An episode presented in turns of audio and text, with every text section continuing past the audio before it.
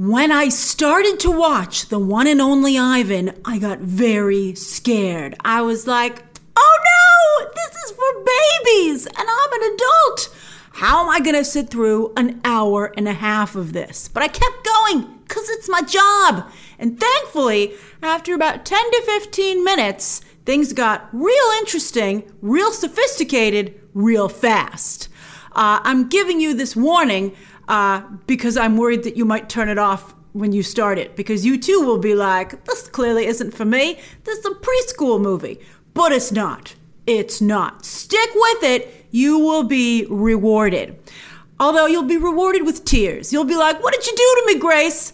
Because this movie isn't just sad, it's Pixar sad. But the good type of Pixar sad, where they earn their emotional punches. In fact, there's one moment in the third act that's ma- meant to pack a particularly strong emotional punch. And boy, does it. In fact, when they have the reveal, I kind of knew it was coming. They set it up really nicely, but I was not prepared for what it did to me emotionally. Because as soon as they cut to it, I actually burst into tears. And I was not prepared for that. I'm sitting here watching the one and only Ivan, a streaming movie, and I'm bawling my eyes out. I'm telling you, it's a good time. hey, some of you like crying during Pixar movies, so you'll like this too. It's really, really good.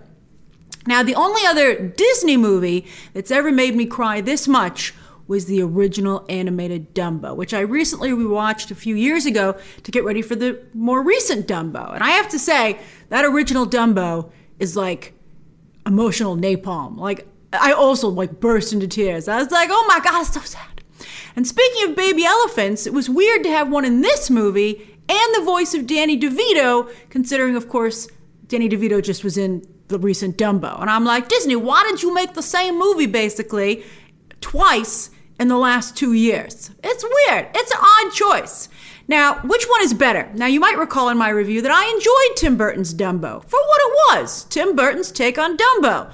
If you hire Tim Burton to direct Dumbo, that's what you get. And I, I, enjoyed it. But the one and only Ivan is definitely more on brand for Disney. And by putting it on Disney Plus, they finally have a winner. The Mouse gets some streaming content in addition to The Mandalorian, which has been doing all the heavy lifting up into this up until this point. That's not only top quality, but uniquely Disney. You're like, this is why people love Disney. Here it is in the one and only Ivan. Now, of course, you might be like, Grace, I already fell for this with Artemis Fowl, which, like the one and only Ivan, was also supposed to play in theaters. And we all laugh and cringe at the idea that Artemis Fowl would play in theaters. Although I have to say, I have met some people who liked it. There have been some people who liked Artemis Fowl. Did you like Artemis Fowl? Don't worry, this is a safe space. You could admit it down below. I found it pretty unwatchable. But I like this much more. And in fact, I think that the one and only Ivan could have played in theaters. Would it have been a must see in theaters? Probably not. But I think it's definitely on par with uh, the recent Christopher Robin and Pete's Dragon, two Disney films that I did enjoy seeing in the theater.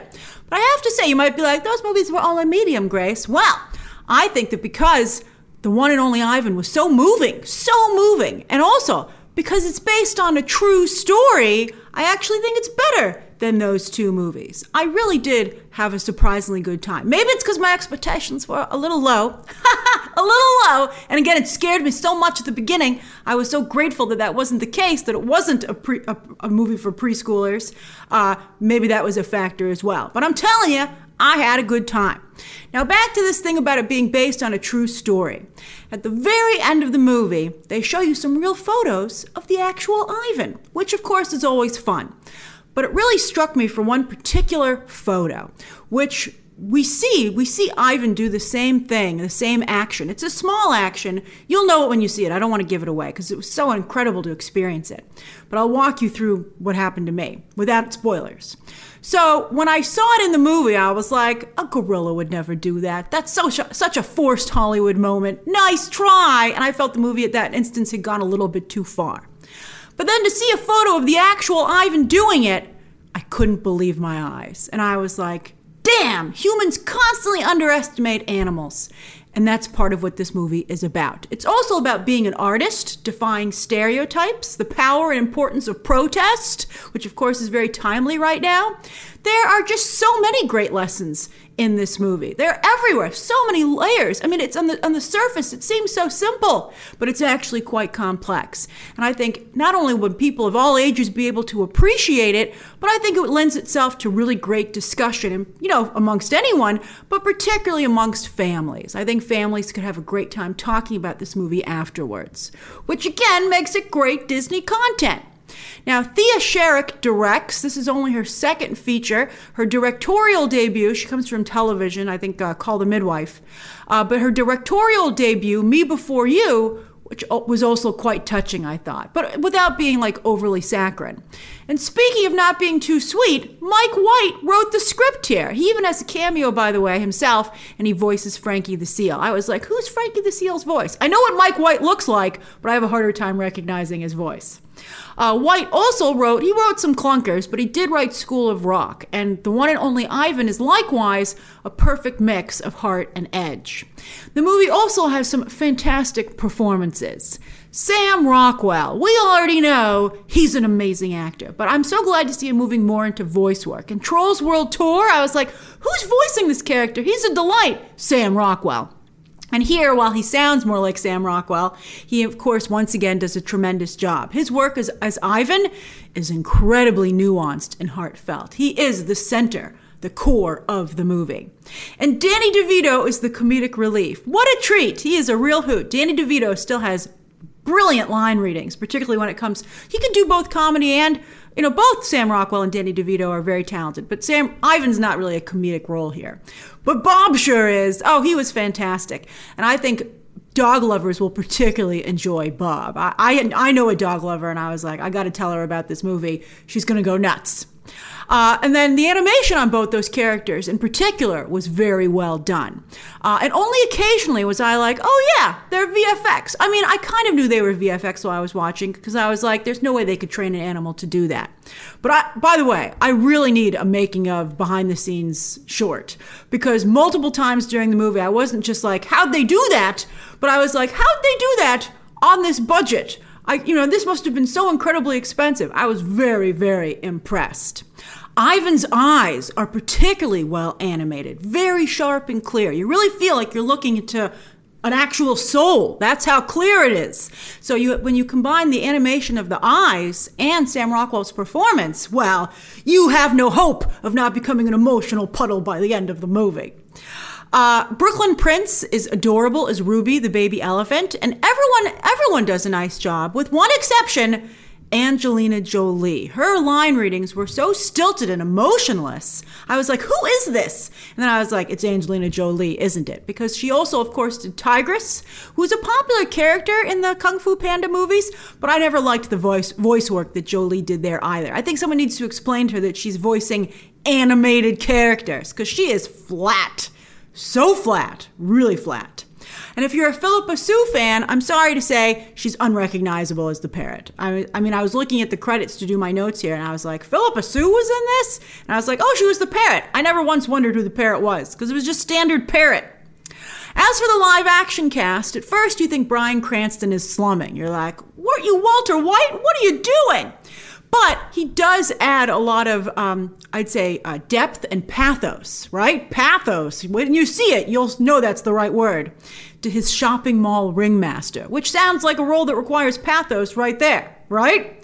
But he also gets to do one physical sight gag, which is a real zinger. I can't even believe he did it. It was so, it was like, it, it, it was, it was, you know, did, it was, there was no vanity involved in doing that sight gag. And so I have a lot of respect for him to, for doing it and doing it so well. Uh, Ramon Rodriguez and Ariana Greenblatt also strike just the right tone. And uh, Indira Varma from Game of Thrones, because when I saw her, I was like, where do I know that woman from? Because she's so out of context here. I'm like, what? So she's here. She shows up very briefly, but she also does a nice job. I expected Disney, by the way, to put a plug for Animal Kingdom in the movie, and when you see the movie, you'll know where the plug should be.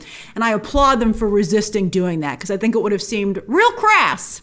But I'm sure Disney will promote this film in Animal Kingdom and vice versa, as on the surface, it does seem like perfect synergy. However, it remind I mean it doesn't just remind me. I mean, this is a movie about animals in captivity, and I have my own animals in captivity experience. Uh, years ago, when Animal Kingdom had first opened, I decided to go. I mean, everybody, of course, wanted to check it out. It was the new Disney theme park. And so I went on a number of the animal exhibits because that's, you know, what makes Animal Kingdom different than the other theme parks. And on the gorilla trail, I will never forget one adult male gorilla in the corner looking at us all the visitors through the glass with such disdain. Like come for the show have you? And he the, the look on his face was so human and it just struck me. And i've never been able to go to a zoo since. Even the animal i, I still go on kilimanjaro safari kilimanjaro safari because i guess no animals are looking me in the eye there. But also it seems like they have some more freedom. But you know he was very much in like a small glass enclosure. I don't know where he's allowed to run free during off hours but here he did not seem too happy. And it just i've never been able to like zoos, even even Disney's, ever since. So the one and only Ivan has a very important message that even in 2020, I think humans still have not entirely grasped. So I know that's a bit of a downer to, t- to put on the review, but uh, you know, I think it's it's important. The movie the movie doesn't shy away from that kind of discussion, so I didn't want to either.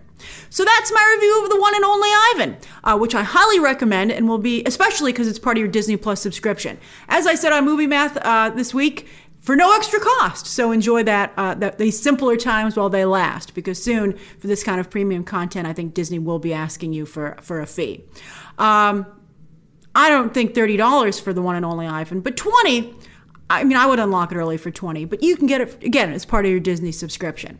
So uh, it becomes available this Friday, August 21st. So share your thoughts down below about this movie, about animals in captivity, your own experiences, Disney Plus, and adding theatrical releases there, both for free and then in the future for money, you know, for an additional fee. Uh, write all those thoughts down below. Subscribe today, and of course, as always, you can check out some more videos right now.